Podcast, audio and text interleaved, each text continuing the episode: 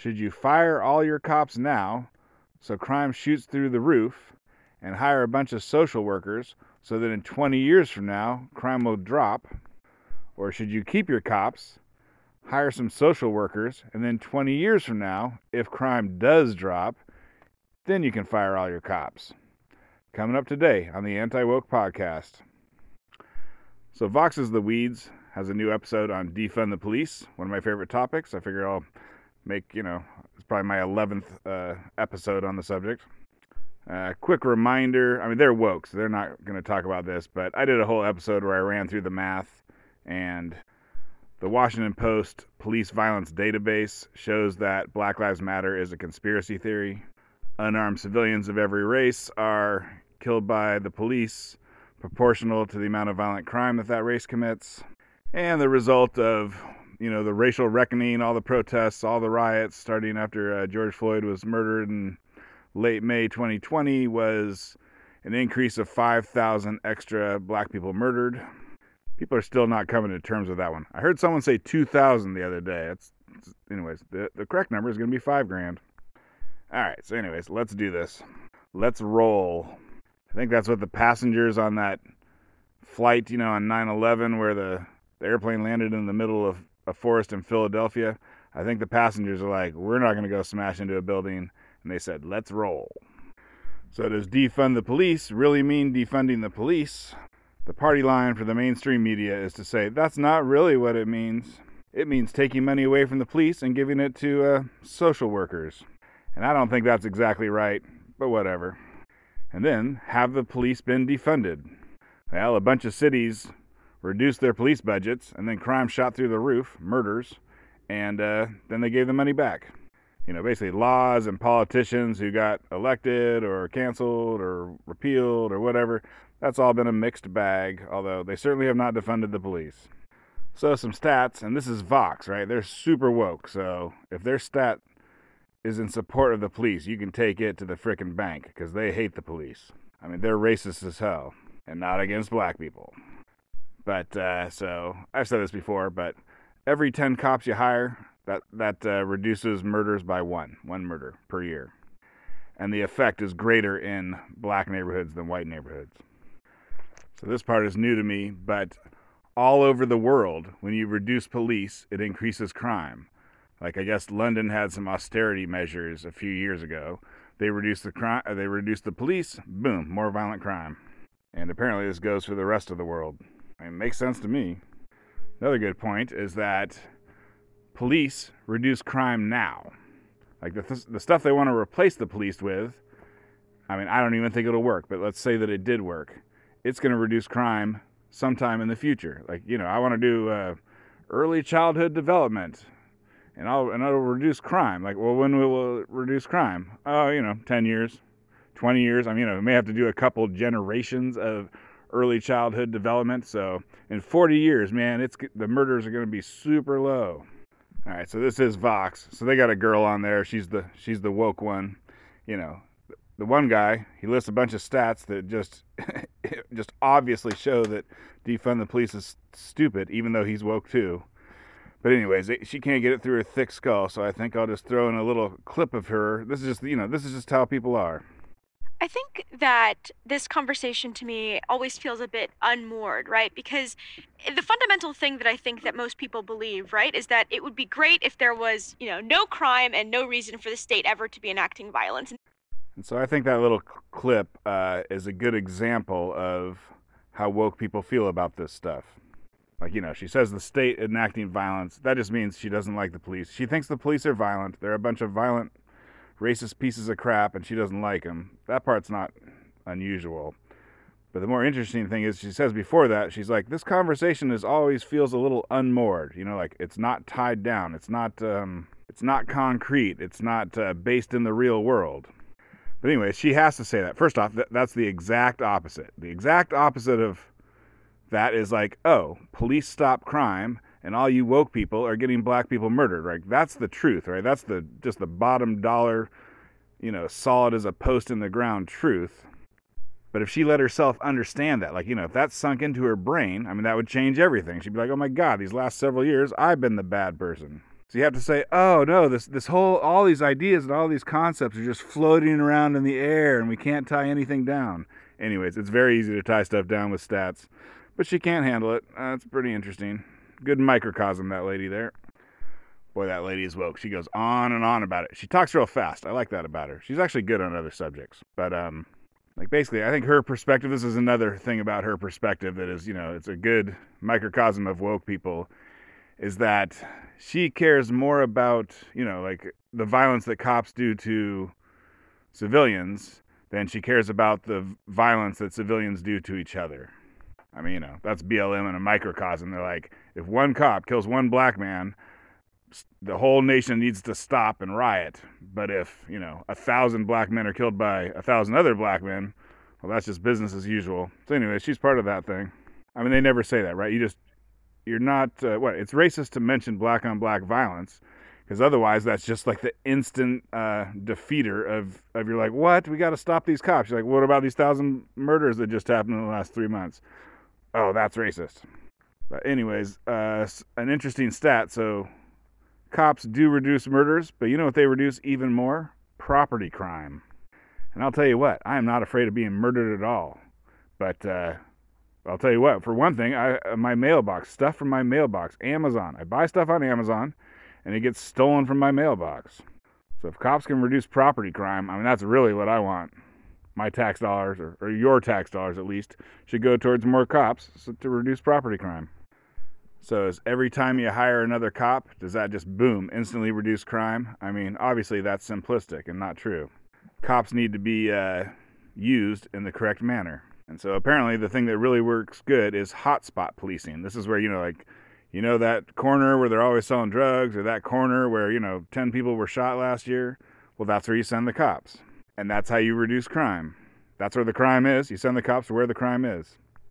And obviously, woke people ain't going to like that because those are not the cor- some corner in the suburbs. So, you know, a person might say, well, you know, I want the murderers caught, but I don't want uh, cops going after property crime criminals so much. Like I think of these flash mob robberies we got going on, and you know shoplifting in San Francisco, etc. A lot of people are like, oh, you know, that's not whatever. That's not a crime that people should be convicted of.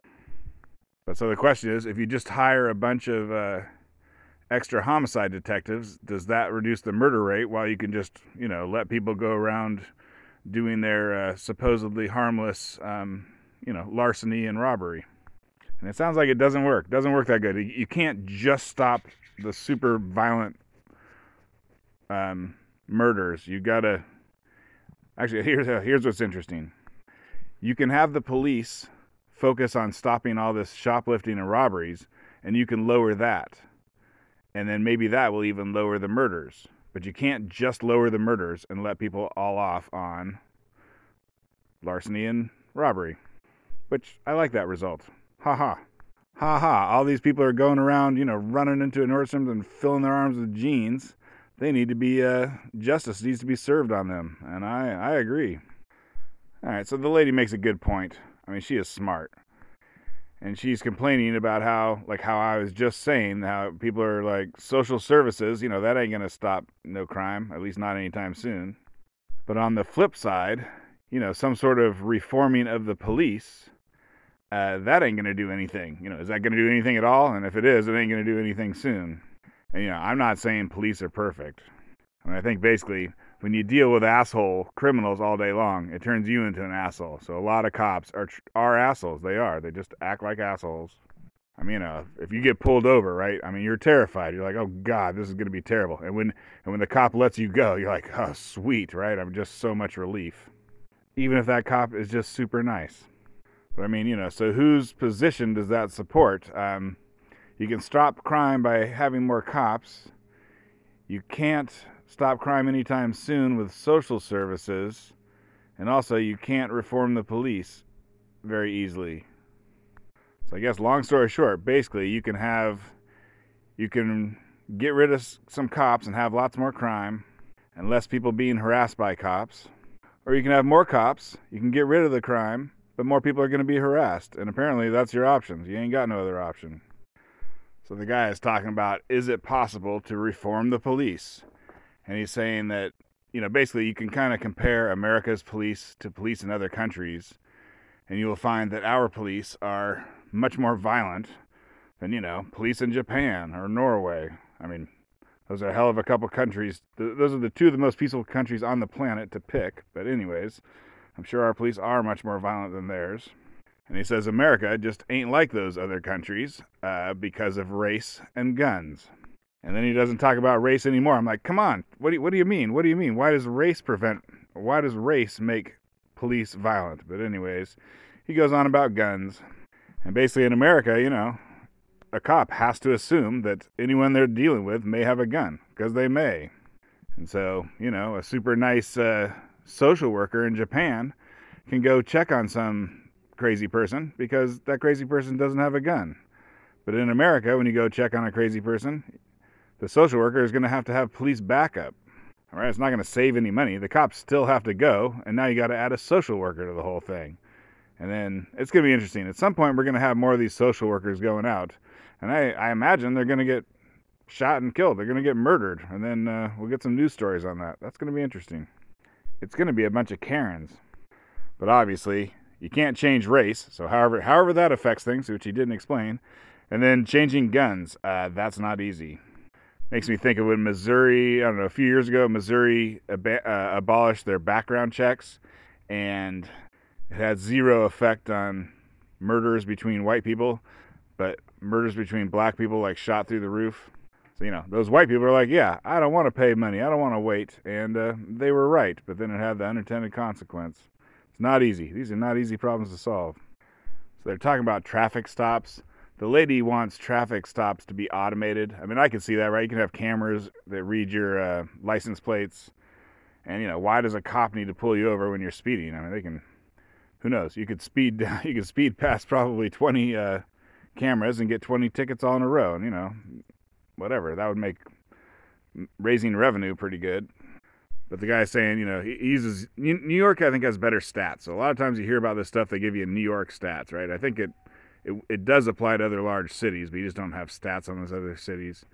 But, anyways, you know, how do cops take guns out of the hands of criminals in New York? Well, the answer is they get a lot of those guns during traffic stops. So you stop the harassing cop who pulls you over and is a real jerk to you and, you know, yelling at you or not answering your questions or whatever. I mean, heck, you know, for me, see, I don't carry a gun in my car, so I'd be like, sweet, get rid of that. Wouldn't you know it would just it would make my life better sure just send me a ticket. Plus i use cruise control and go the speed limit or five over. But i don't live in a neighborhood where people have a ton of guns and actually use them on each other. I mean where i live everyone's got guns but no one shoots each other or at least not outside of their own household.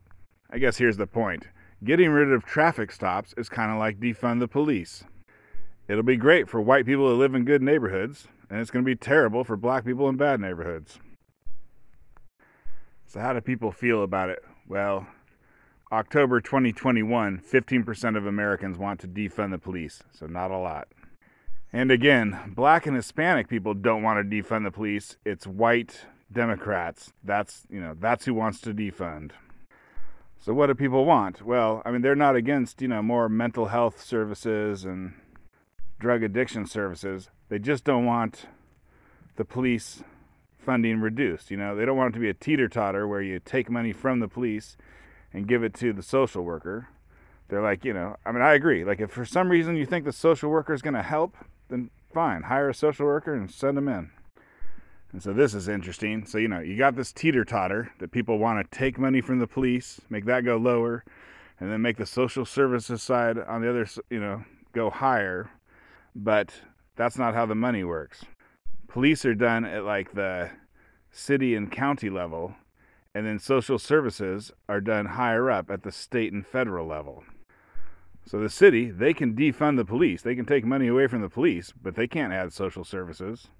The state has to come in and do it, or the feds do. Not that easy. So this guy has a good point. Like, what if you really wanted to do defund the police, but do it in a way that works? You know, do it the right way. Like currently, defund the police is like, okay, we're to stop having cops and then we're to have social workers after that. And then that will be, you know, and then supposedly that will stop crime. But in fact, that's backwards because what it is, you need your cops. You need your cops now because you got your crime now. And so, you know, if you want to fund social workers and somehow they can get crime down to zero, well, at that point, you can defund the police. I mean, you know, if there was no crime in America, I, I don't need a cop. All right, and they're almost they're only like halfway done with this thing, but I think I've I've had enough at least for now. So, uh, Twitter handle at Religion of Woke. And one interesting thing is the weeds. This podcast, uh, the people keep leaving it and going to the New York Times. And about a year ago, like the people were so, the people who were leaving and going to the New York Times were so freaking woke. I was like, yes, get them the hell out of here. I don't listen to the New York Times, so go to the New York Times and ruin them some more. But this guy that I've been given the stats from, I mean, he's he gets more woke at the end that I don't mention, but uh, whatever. He's pretty data driven, and he's not really that woke, and he's going to the New York Times. So I've been noticing this. Some of the yeah, like basically like a year ago, people that I hated and they were so crazy woke were going to the New York Times. But then, like in the last six months, people that I love and they're anti woke are going to the New York Times. So I think the New York Times is trying to turn the ship around, turn the aircraft carrier 180, and stop being a bunch of liars. Now, I don't know if they'll succeed. I don't think they've done it yet, but that's something to watch. Okay, thanks for listening.